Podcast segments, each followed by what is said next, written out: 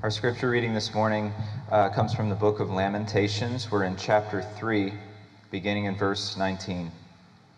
Remember my affliction and my wanderings, the wormwood and the gall. My soul continually remembers it and is bowed down within me. But this I call to mind, and therefore I have hope. The steadfast love of the Lord never ceases, his mercies never come to an end. They are new every morning. Great is your faithfulness. The Lord is my portion, says my soul. Therefore, I will hope in him. The Lord is good to those who wait for him, to the soul who seeks him. It is good that one should wait quietly for the salvation of the Lord. It is good for a man that he bear the yoke in his youth. Let him sit alone in silence when it is laid on him. Let him put his mouth in the dust. There may yet be hope.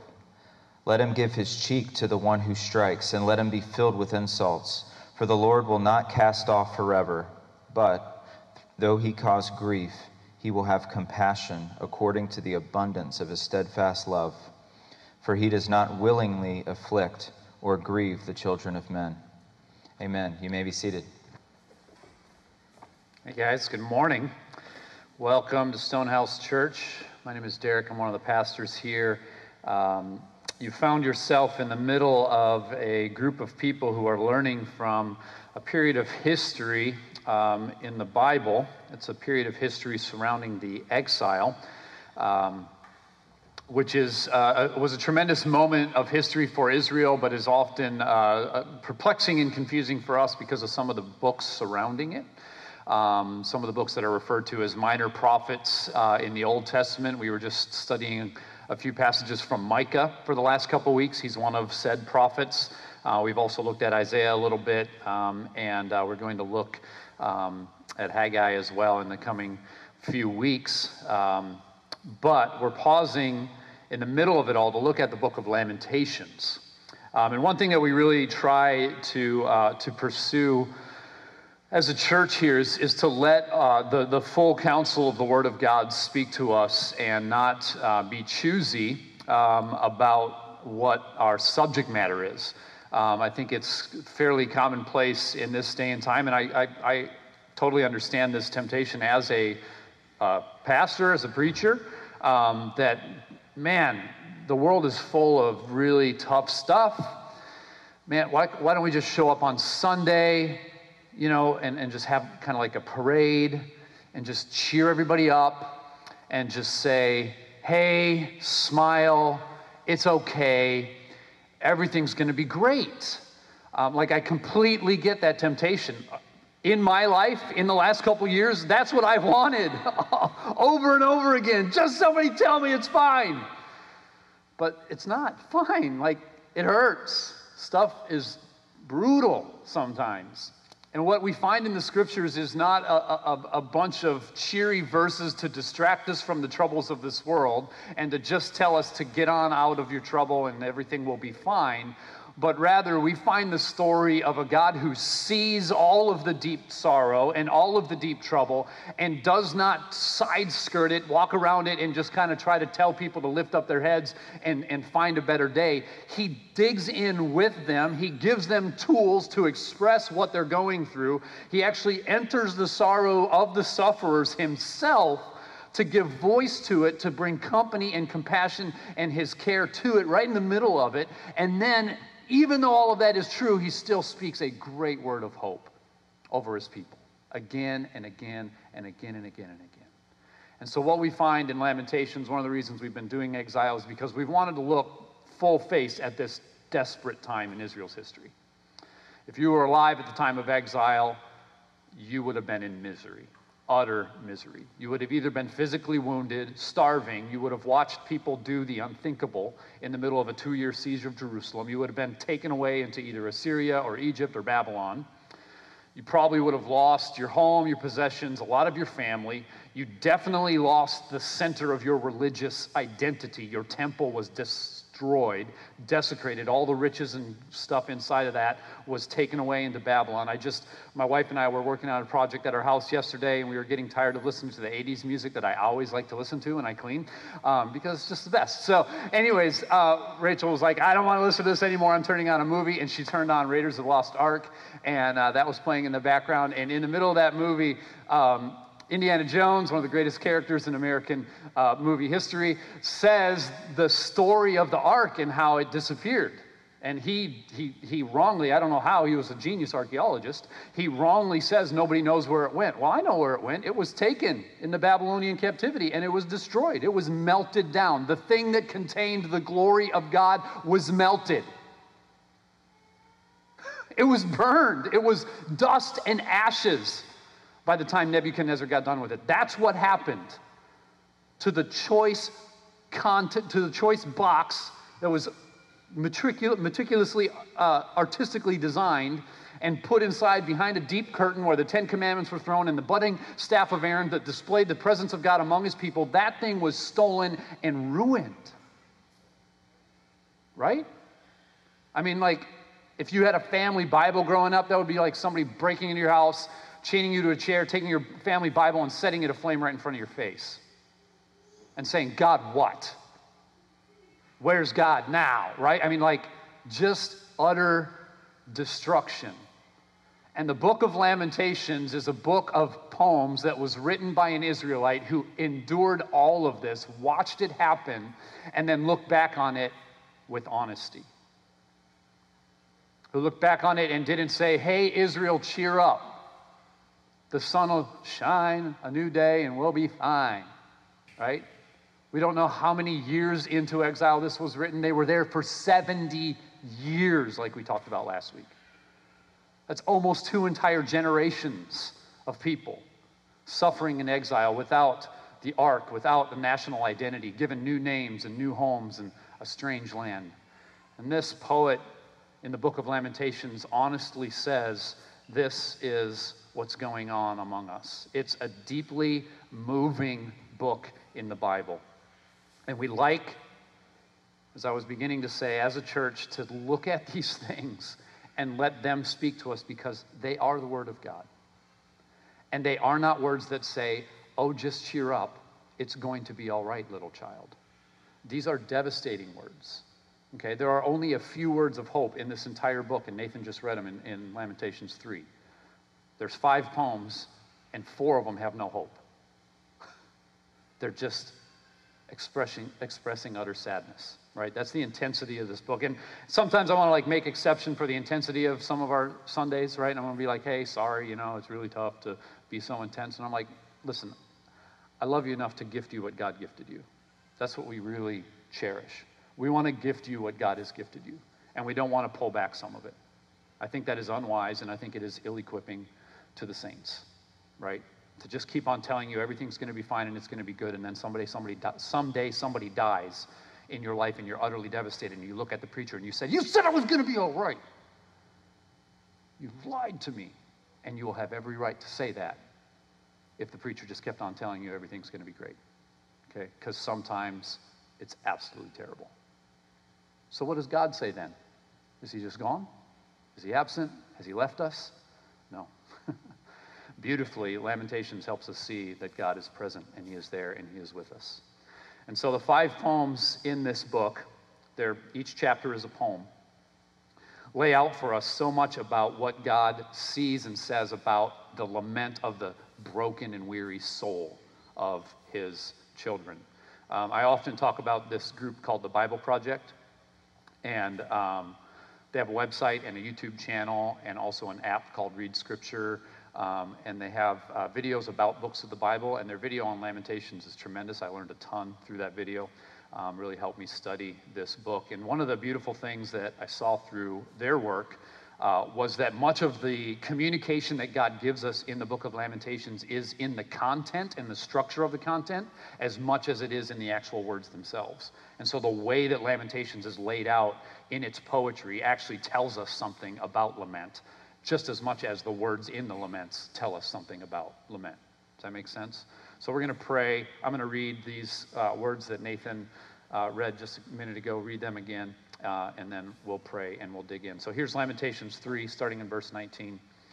It says, Remember my affliction and my wanderings, the wormwood and the gall. My soul continually remembers it and is bowed down within me. But this I call to mind, and therefore I have hope. The steadfast love of the Lord never ceases, his mercies never come to an end. They are new every morning. Great is your faithfulness. The Lord is my portion, says my soul, therefore I will hope in him. The Lord is good to those who wait for him, the soul who seeks him. It is good that one should wait quietly for the salvation of the Lord. It is good for a man that he bear the yoke in his youth. Let him sit alone in silence what is laid on him. Let him put his mouth in the dust that there may yet be hope. Let him give his cheek to the one who strikes, and let him be filled with his insults. For the Lord will not cast off forever. But though he cause grief, he will have compassion according to the abundance of his steadfast love. For he does not willingly afflict or grieve the children of men. Father, this morning we come to you humbly admitting and um, owning the fact that we often don't want to talk about what you talk about in your word. That we often want to side skirt the difficult realities of not just this world, but the difficult realities of what you've communicated to us, the, the, the, the complex and sometimes confusing um, situations that we find ourselves in, uh, the, the, the issue of dealing with the existence of evil and the goodness of God and how those things fit together in this complicated world. Often we just side skirt these things because we're afraid of them or, or, or we don't know exactly how to approach them or we just simply want to, to, to, to pursue light, happy, uh, momentarily peaceful matters, all the while we see, obviously, this world around us raging, just absolutely raging with, with suffering all around, with people in pain, with doubts and fears and, and, and, and just trouble around us. So, God, I pray through your word that you would equip us to be the kind of people that can engage um, not only your word, but can engage this world. Lord, our neighbors, our coworkers, our friends, some of our family, maybe even our own spouses need us to be better equipped to handle suffering because it is a common existence. It is a common experience known to all people. So, God, help us not ignore, but help us to dig in. And by, by your Spirit today, would you please help my heart, help our hearts not to just be buried under grief, but to find, like this uh, writer of Lamentations found, to find hope right in the middle of all of this destruction, to find hope in the middle of what seems to be chaos, to find that you are there, that you have not left us, and that in Christ you have endured the greatest suffering so that you could be by our side in all things. Lord, equip us today. Help me to speak your word, your true word today, and silence my mouth in any error. God, would you just lead us, lead us into your truth, I pray in Christ's name. Amen. So the, the, the Lamentations, the, the, the, poems of Lamentations um, are these poetic reflections on what had just happened, okay? So all this devastation happened, and, and the writer of Lamentations uh, is looking at that moment and is just filled with emotion, right? And in that emotion decides to pen uh, expressions to God about what had just happened. Uh, and one of the neat things about the structure of this uh, book is that the, uh, we don't know this because of English, but uh, in Hebrew, these poems are actually structured in an acrostic style. You know what acrostic poetry is, right? Where you take the letters of the alphabet and you start each line with a new letter. And so the Hebrew alphabet has 22 letters, not 26. Is that how many you got? Not 26 like ours. And so that's why there's verse, uh, that's why there's 22 verses to uh, chapter 1, chapter 2, uh, chapter 4. Okay, because they're acrostic poems. Chapter 3 has 66 verses because they triple the acrostic poem. So instead of just one line per letter, there's three lines per letter, and so it, it triples the length of the poem, which is kind of neat because the one poem that has hope is three times as long. right? Which is really kind of cool. It just kind of helps us understand what in structure the, the, the, poet is doing here. And it's, it's amazing, and I don't know if you're a poet, I'm definitely not. I've tried to be at times and written different things, but it's amazing that in the structure of an acrostic poem, this poet is able to express this deep grief that seems like an absolute, you know, just stomach churning, upset, sleep losing type of stuff. But they bring this poetry to, to bear that has order to it, that has linear characteristics to it, right? That, that is organized and, and kind of neat and tidy. It's a way that the poet says, I've got to figure out how to get this stuff out. And the only thing I know how to do is to write the letters of the alphabet and just start screaming, right? So there's like, there's this moment where the poet goes, ah, but I got to say it. I got to get it out and I got to find some kind of familiar pattern in order to express what's going on inside of me. And so he goes to poetry which is this beautiful example for us that says, get the stuff out and do whatever it takes to get it out. Go ahead and, and, and let it out. But if you need help, go find a tool and use the tool and let the tool be part of how you express this deep emotion to God. Also, in the structure of the poems, we find that in chapter 5, the acrostic is completely ditched. Chapter 1, 22 verses of acrostic. Chapter 2, 22 verses of acrostic. Chapter 3, 66 verses of acrostic. Chapter 4, 22 verses of acrostic. Chapter 5, explosion. Finally, after writing five poems and getting a bunch of stuff off his chest, the poet just lets loose. He goes nuts. He or she just, just goes nuts. Flies off the handle. No more structure. It's not neat anymore. It's not tidy anymore. It's just, it's a desperate cry to God. Right? Preceded by neat, orderly poems that helped the poet get to the point where finally they could just say, Oh, God, at the end. Right? It's, it's really cool how this is communicated to us in the middle of these things. And this structure, we see that in chapter one, the lament is taken up, and there's kind of an image made of a grieving widow. Jerusalem is pictured as a grieving widow. And, and these Bible Project guys that I said that make these videos, they, they image it with this, this picture of this woman. You got it, Dave? That's just screaming in anguish. Right? That's how they draw chapter one. They give an image of what is going on in chapter one. It's a devastated city, and the, the, devastated city gets a voice, and the voice is the voice of a woman who's lost a, lost a loved one, has dropped to her knees, and is just crying out to God. All right? Now, I don't know about you, but when I grew up being taught the Bible, nobody showed me a picture like that and said, This is what the Bible is saying. Okay? But it is. We'll see in a minute how beautiful that is. Okay? Chapter 2, the poet says, Listen, we, I know this is God's justice. I know Israel deserved this because of its great sin, but I still hate it. I still hate it, and oh God, would you have compassion? Right? Chapter 3 is kind of a, an image of the nation of Israel. And the, the guys at Bible Project, they, they, they have a, a painting of a, or a drawing of a man crying out in anguish that kind of is the image of chapter 3. It's a nation saying, God, have you forgotten us? God, we know that your punishment is just, but please, will you bring an end to it? Please, would you bring about some good through this deep, dark devastation? It's just, it's just torn clothes on the knees, crying out, Lord, have mercy, right? Again, this is the picture of the words that's given to us in this poetry. Chapter 4 is kind of hard to stomach. It's basically the poet saying, This is what it was like when we were attacked.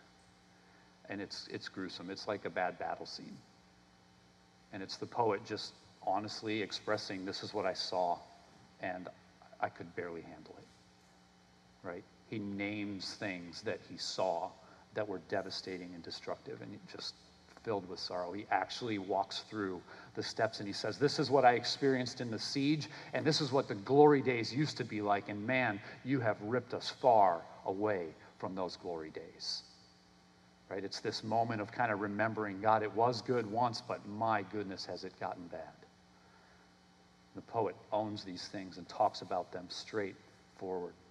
And Like I said, chapter 5, finally the poet explodes and just begs God for mercy. The acrostic poem is gone. It's a communal prayer in agony for God's mercy. The poet in chapter 5 names all different kinds of people who have gone through all of this bad stuff and says, God, please, will you, for, will you not forget these dear people? It's a prayer for others and for self in the middle of this suffering. Remember the widows, remember the children, remember the rulers, remember the people, oh God.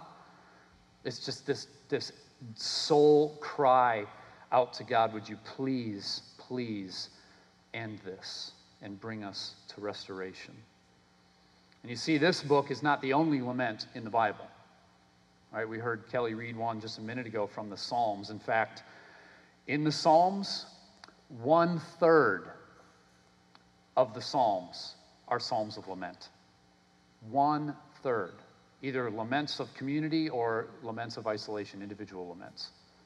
They're people calling out to God in the middle of suffering, right? So here's just a little tool that God has gifted us with if you don't know how to do poetry, like me, okay, just Google Psalms of Lament, and you'll get a big long list, and then just start reading them. And you'll find yourself lamenting. You'll find yourself in the place of the lament psalm writer, and you'll realize, oh my gosh, they're saying the stuff I wish I could say. And just keep saying. Go grab the poems that somebody else wrote that are better than any of us could write anyway and enter into them and make them your psalms of lament. Right? There's 50 ish of them. It's a lot. I'm sure there's one or two that you could identify with in there.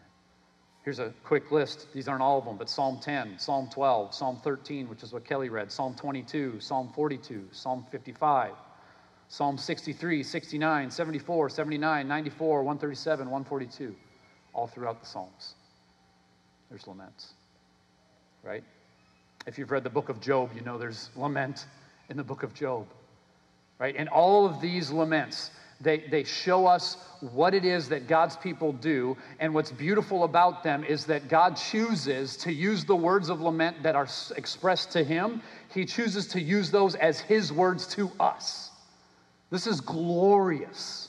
This is what I'm talking about, where the Bible just doesn't say flippant little things to distract us from the troubles of the world. God has chosen to let these words in His book, the book that authoritatively and assuredly says it is the Word of God.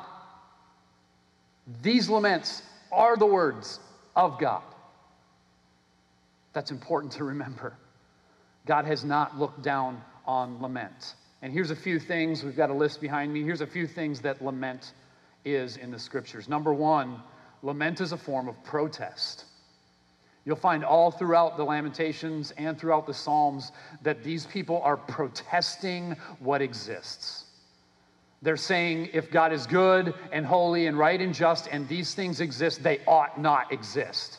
These things are unfair, they're not good, they're unhappy, they're evil, they're gross right? The Psalms are a form of letting other people know and letting God know, I don't like this, right? In a godly way. That's why they're in the book, because God actually affirms these feelings are right. To look at suffering either in your life or in the life of another and to say, God, what the is going on? That's a godly response. He welcomes us into that response through these laments. Another thing that lament is in the scriptures is it's a way of processing emotion. Right? In these poems, God's people vent their anger and their dismay at what has happened in the world, either because of their sin or somebody else's sin or just the fact that the world is a mess. It's a place for them, for them to actually start to think like the, like the lamentation poems show us in an acrostic form. Start to think somewhat orderly through the chaos, to begin to process and get that stuff out. Right? This is one of the, this is one of the gifts of having a wonderful friend. Or if you're so fortunate, a, a gifted counselor to sit and to say, to, to get it out of your head, to get it out of your heart That's some of what lament is gifted to us to do to help us to express and to process the emotion that's inside of us. And another thing that the laments do is that they give a place to voice confusion. This is such an important part of the scriptures that I think we've missed in our culture and our time that the Bible leaves all kinds of room for confusion and for fear and for doubt. All kinds of room. Why? If you were told as a little kid in church that you don't ask God why, you were lied to. You can ask God why. Where are you, Lord? That was Psalm 13 this morning. Where are you? Are you going to keep playing hide and seek like a mean old brother and hide yourself away from me forever? Where are you? Right? The laments are a place to voice confusion. And none of these things, right? The protest, the processing emotion, the voicing confusion, none of these things are looked down on in the Bible. None of them. They're written down so that we would know that they're there. One thing that these lament poems do is they restore a sacred dignity to human suffering. They help us see that in our deepest troubles, we are not alone. And that we are not meant to just deal with it. We can talk it out, we can process it, we can even scream at the heavens because God has actually put these words into his scripture. Now, the laments aren't hopeless, okay? The laments aren't cursing God and demanding from him and taking the seat of sovereignty and giving it to yourself, right? The laments are not an abandon of faith, okay? Doubt and faith can abide in the same person at the same time.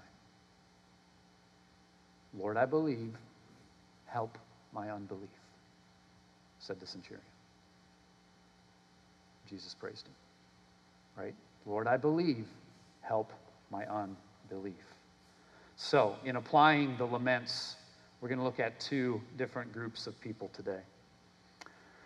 We're going to look at those who are not mourning and we're going to look at those who are mourning. Okay? So, two different bits of application this morning. So, if you are not mourning, right? If you are not in the middle of some deep suffering, if you are not sad, or you are the kind of person who usually does not like to make room for lament, okay? This bit's for you. Love you. Here it comes. Some of us have a functional theology that is void of this very important aspect of a biblical Christian practice. That is to say, we say we believe the Bible and we believe the God of the Bible, and yet in our practice, we leave no room for lament. Okay? What the scriptures do to us kindly is confront us and correct us. And so, if you're prone to disallow lament, if you're prone to shut it down as soon as you see it, you're not believing the Bible. You're not living out of a correct belief in Scripture. Okay? The laments are here to show us something so that we don't shut down lament. Okay? So that we don't put a plug in what God says to let it flow, right? We, we're instructed in the right way of lament, not instructed to not lament. Okay? Now, this errant thinking is evidenced when we say things like, come on now, it could be worse. Right? Like if I had a dollar for every person I sat down and counseled and they gave me their woes and then they said, well, but at least I'm not a starving child in Africa. I'm like, that's not what the Bible does. That's not, no, no, no, no, no, no. I'm suffering, but somebody else has probably got it bad or worse. I'll just get over my. No, let's talk about your suffering. Like you talking about what's bad and hard and sad in your life is not ignoring what's bad and sad and hard in everybody else's life. It's you making personal and true and real what God says to you in this moment. So let's not just shut it down, right? I've heard this, and I mean, people try, right? But like, what, you don't need to be so down. Jesus is still on the throne. Like, yeah, it hurts. Sure, he's up there, ascended and glorified, praying for me at the right hand of the Father. But know what's on his hands? Scars. I don't know. He bears the marks of sorrow as he sits in glory. Certainly, his message to me is not, come on, man, I'm up here, you're down there, figure it out. Right? Like we, we just we just dismiss and it's just the wrong thing to do. Because in scripture listen again and again god does not answer lament with thoughtless short-worded pithy insensitive little commands to just make a better situation for yourself. God isn't dismissive of lament in the scriptures. Right? In fact in Job god rails against the friends heavy quotation marks, the friends who are trying to silence Job's mourning with their ideas of wisdom. Right? Job's on his knees, like that picture a minute ago, in ashes, sores on his body, scraping himself with jars. His family's all dead, his livestock is gone, his life is burned up, and they're like coming to offer some kind of solution to him. And God's like, You should have just shut up and cried with your friend. Sorry. Sorry. God probably didn't say shut up. God actually confronts those who bring a simple little answer to Job. He says that's not the way. In fact, Jesus said, Blessed are those who mourn. Pretty popular saying. Isaiah 42 3, it's a poem about Jesus who is to come. It says, A bruised reed he will not break. Right? Those who lament, he's not going to dismiss and write off. Romans 12, 15 instructs us to weep with those who weep. Right? I mean, I can't wait for the day, and I don't know if it'll happen in our lifetime, but I cannot wait for the day when just overly simplified responses to suffering are gone from our vocabulary. That'll be a glorious day when we don't just say, come on, you'll get through it and everything will be fine, or we like to, you know, everything will happen for a reason. It's like, I get it. Yes, there's purpose in all things, but don't just write me off with a pithy little saying, right? That the scriptures would pull us into the conversation, not just tell us to dismiss it. Not to say, come on, just pray or have more faith and you'll get a miracle, right? Like, I get it. God can do whatever He wants. Sure, He can change everything all at one moment, but he might not. He might not. The bad news of Lamentations is that it ends unresolved. It doesn't button up nicely and tie in a bow at the end because guess what? The poet is still in Babylon. He still doesn't have a home. People are still crying and dying and sad. The end of Lamentations is, oh, but yay, Jesus is coming back. It's, it's sad. That's how it ends. We're to enter into that, not just dismiss it. God, have mercy on us and instruct us to be the kind of people that do not dismiss sadness and suffering and lament. If you aren't mourning, if you haven't suffered severely, if your soul hasn't been in anguish,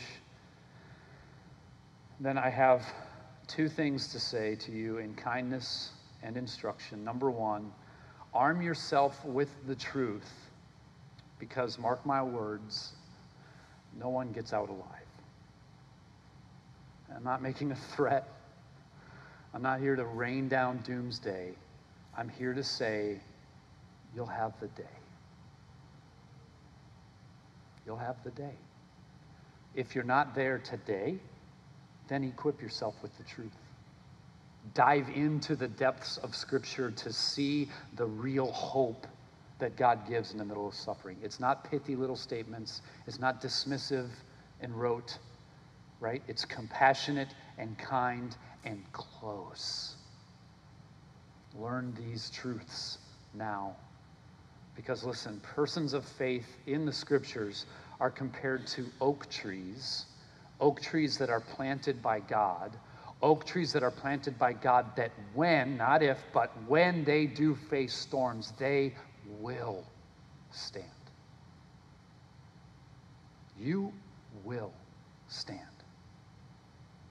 Listen, the worst might be over, or the worst may yet be coming, and you will stand. God planted you. You're His oak tree. In His strength, as you're connected to Him, He will hold you. You will stand. Hear that today. Okay? Secondly, if you aren't mourning, I want to instruct you with this. I would encourage you to plunge yourself into obedience to God's words in ways that will align you with the brokenness of this world. Christian discipleship in obedience to the commands of Jesus is lived out in a life of proximity to suffering.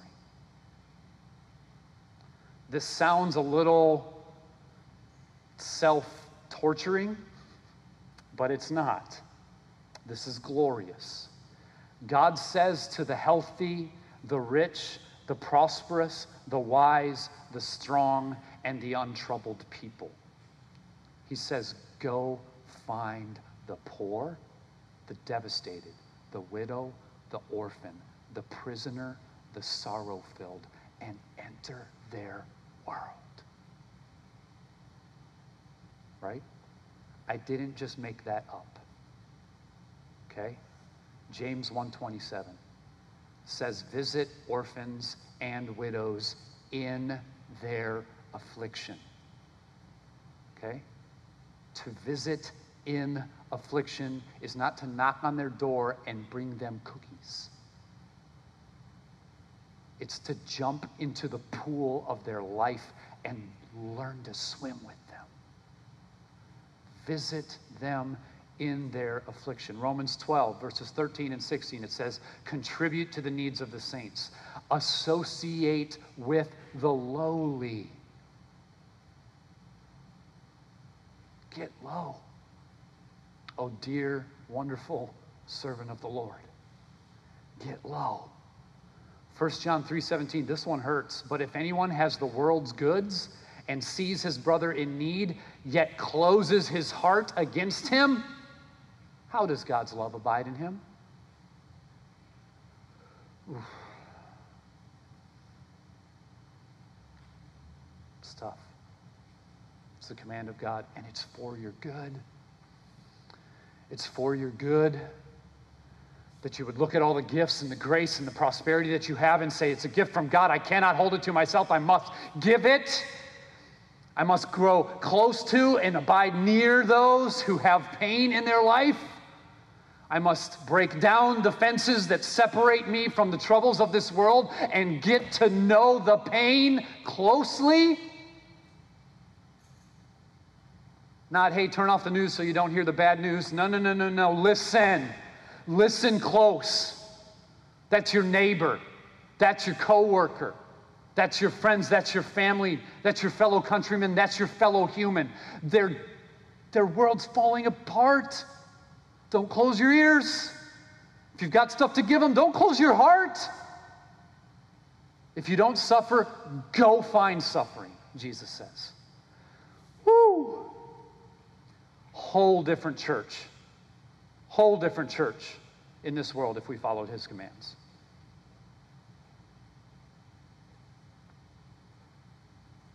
Go. Go and enter into the story. Care for the poor. Visit those in jail give away a lot of money, obey God, and be sacrificial in your giving. Generous in your giving. That's what the New Testament says. Sacrificial and generous. Well, how much? The tithe, not the tithe.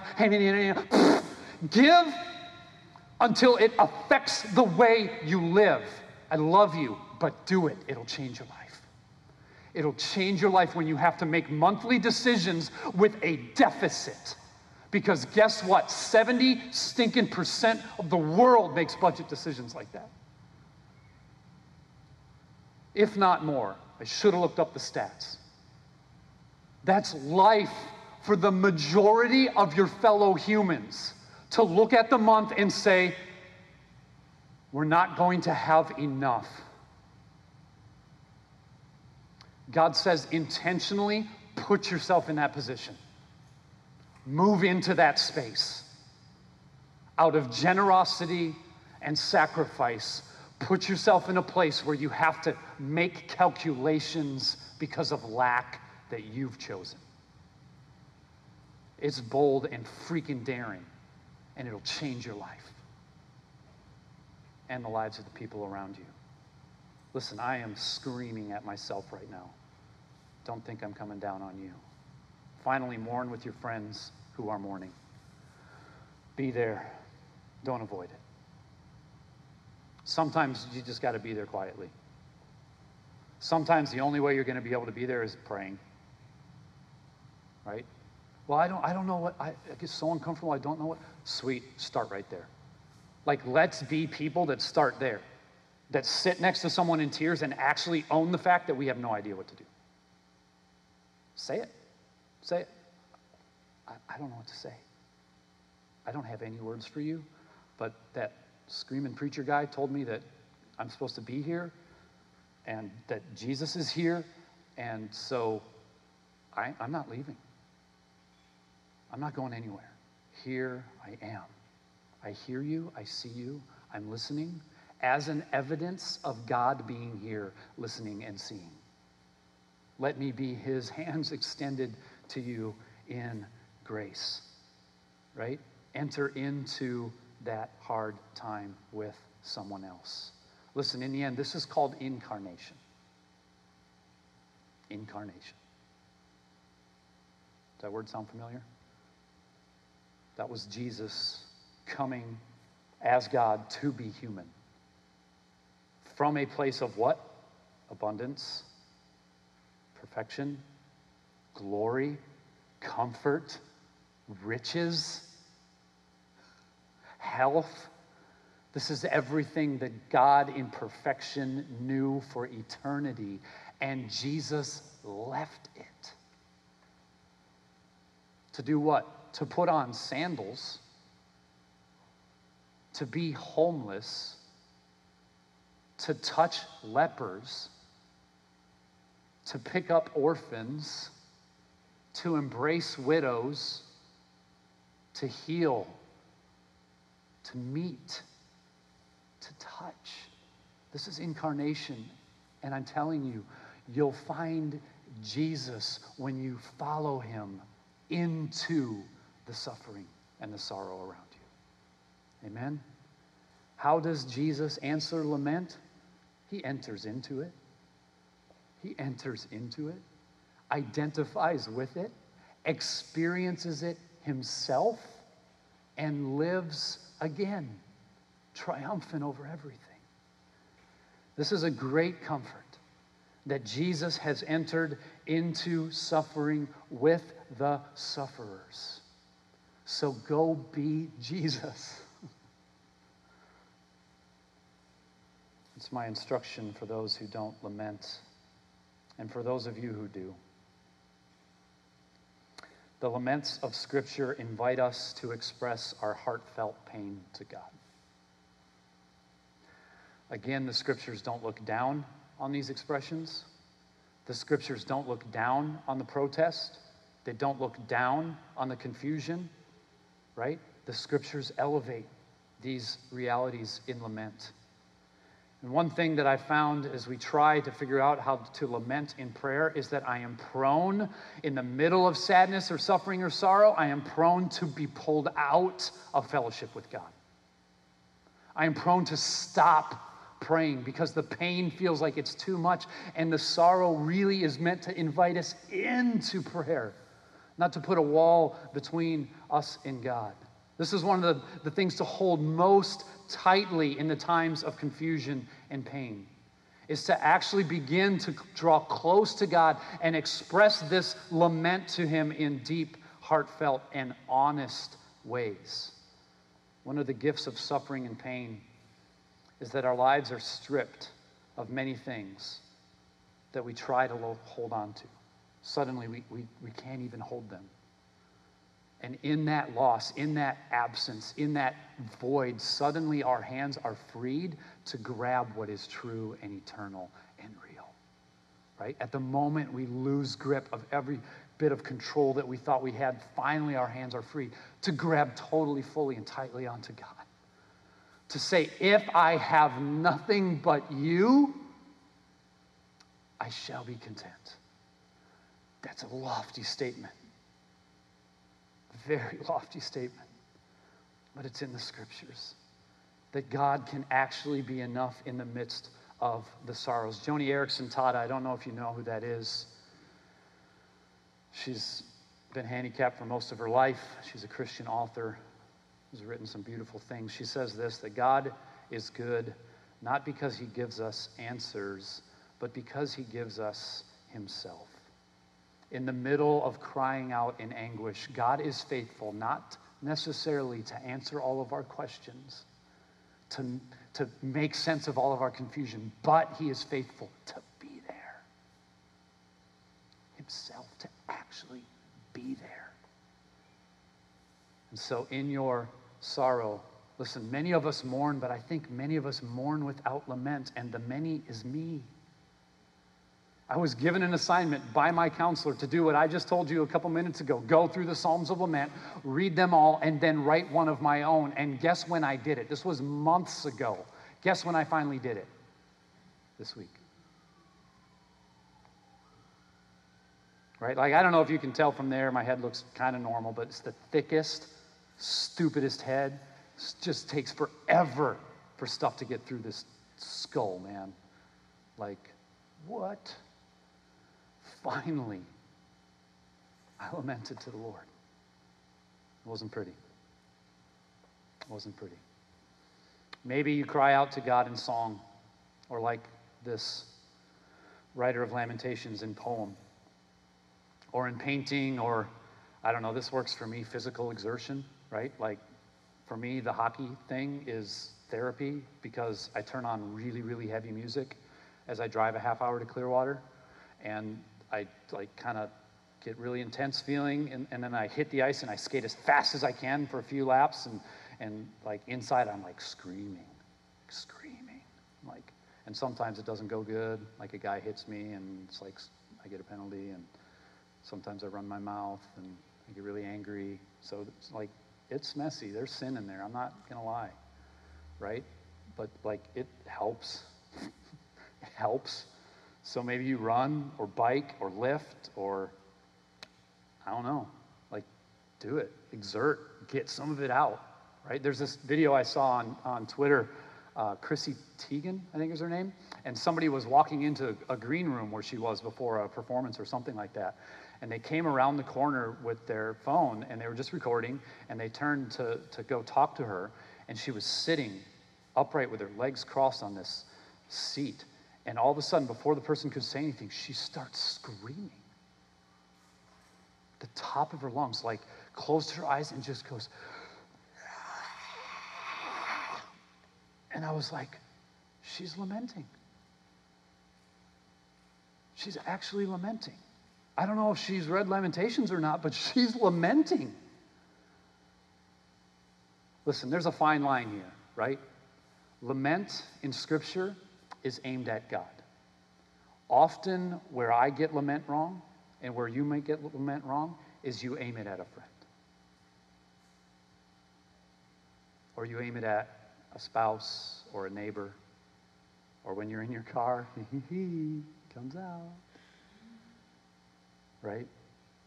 Or you aim it at, you know, politicians or rich people or, you know, I don't know what you aim it at, right? But this is where we miss lament. Lament is meant to be thrown on the one who can handle it. And that's only God. That's only God. So some of us have some serious repentance to do. Me too. I've lamented on you, is what you need to say. And I'm sorry, right? Appropriate might be lament in poetry, lament in writing, and send it to him. Let him, like, say, hey, this is what I said to God today. might be helpful. Might actually create some union with you and your friend or your spouse or your family member. Hey, I, I laid it out on God. Or Psalm 12 or 12, Psalm 77 or, you know, that, that's what I read today. Just write it out. Identify with it. Read it out loud. Maybe scream it a little bit. And then send it to a friend and just say, just so you know, this is what my heart's at right now. This is the stuff that's coming out of me. Just like it came out of David, who was, by the way, called a man after God's own heart, right? Like, this is, this is what came out. Right? We find ourselves in good company when we lament like this to God. David, again, man after God's own heart. Job, called righteous. The writer of Lamentations. Other writers of the Psalms. Right? Moses, Moses threw the written Ten Commandments on the ground and shattered them. Right? Screws loose, like he lost it. It's Moses. It's Moses. God was faithful to Moses, even when he lost it. God will be faithful to you, even when you lose it. But listen, point it at God. Let's do it. Let's point it at God. Let other people know about it, sure, but point it at God. In our anger, in our confusion, in our fear, in our doubt, in our struggle, let us not add sin to sin and ruin relationships and berate people around us. Let us take it to the one who can handle it. And listen, it's not neat, it's not tidy, and it won't be void of sin. It's hard to even figure out what's sin and not sin in the middle of that. But guess where grace will meet you? In that moment, grace will meet you. In that moment of not knowing if you've gone too far, grace will meet you. In that moment of being unsure if you've said too much, grace will meet you there in that time. You know where grace can't meet you? When you just bottle it up and hold it all in. Don't ever face it and deal with it. Listen, the world is maddening, right? If you don't let this madness out in healthy expressions, it will come out in unhealthy expressions. And again, to those who don't mourn, like if you don't have something personally to do this, just look at the world and scream about that. Go to God with that. right? Just click on Twitter, read through one feed worth, and then turn it off and cry out to God. It's all, I mean, two pages in the newspaper, cry, just not, it doesn't take much. Look at it, see it for what it is, and then ask God, why is this happening? And then say, God, will you not stop it? And then say, with the writer of Lamentations, you're faithful. We've seen you do this, we've seen you do this, we've seen you do this. Why can't you do this? Please, God, would you do this? Bring it to Him, put it out there, and let it go. Express these things to God. And listen, like I said, Jesus is someone who expressed lament. Hebrews 5, starting in verse 7, it says, In the days of his flesh, Jesus offered up prayers and supplications with loud cries and tears. The perfect human, Jesus Christ, offered up loud cries and tears to him who was able to save him from death, and he was heard because of his reverence.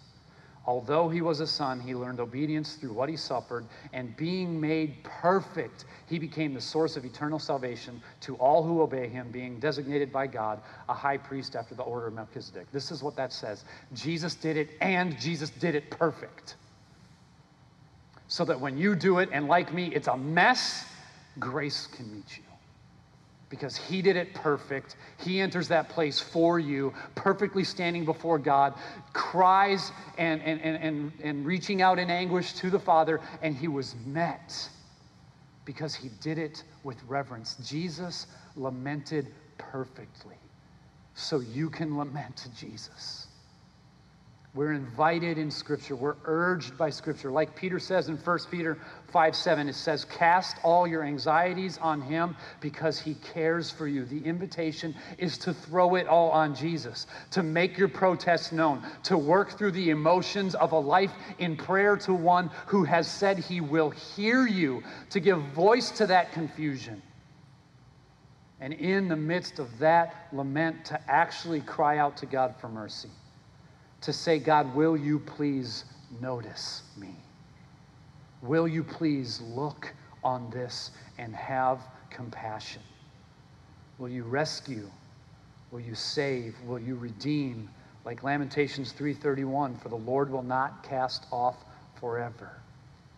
But though he cause grief, he will have compassion according to the abundance of his steadfast love, for he does not afflict from his heart or grieve the children of men.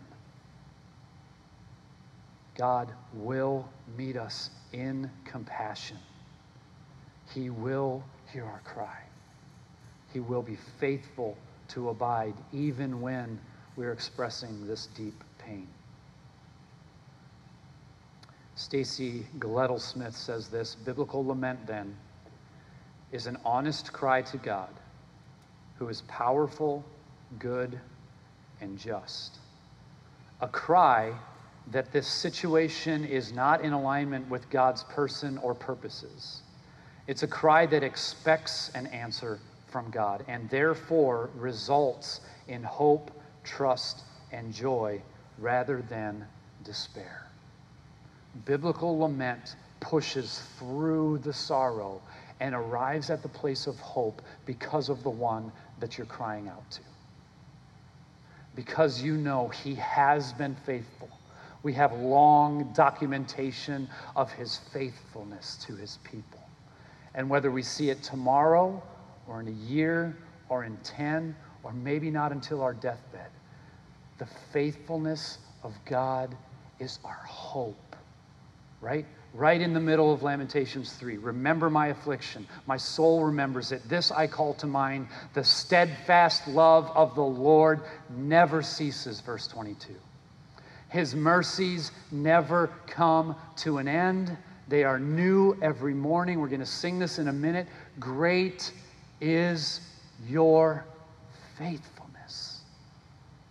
The Lord is my portion, says my soul. Therefore, I will hope in him. Even in my lament, when I look upon the Lord, I can see that He is faithful. I can trust in His hand. When it's confusing and dark and I can't quite figure it out, I know that He is above and that He is with and that He cares.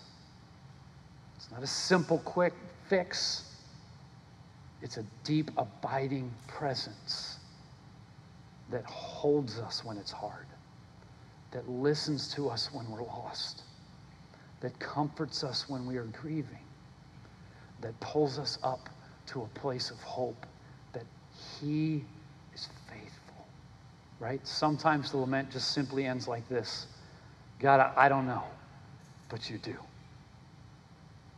I don't know, but you do. Sounds an awful lot like Jesus. Your will be done. It's dark. I don't want it. Your will be done, you know. And sometimes that's enough. God, you know. Would you help me right here in the middle? Because sometimes I don't know. Amen.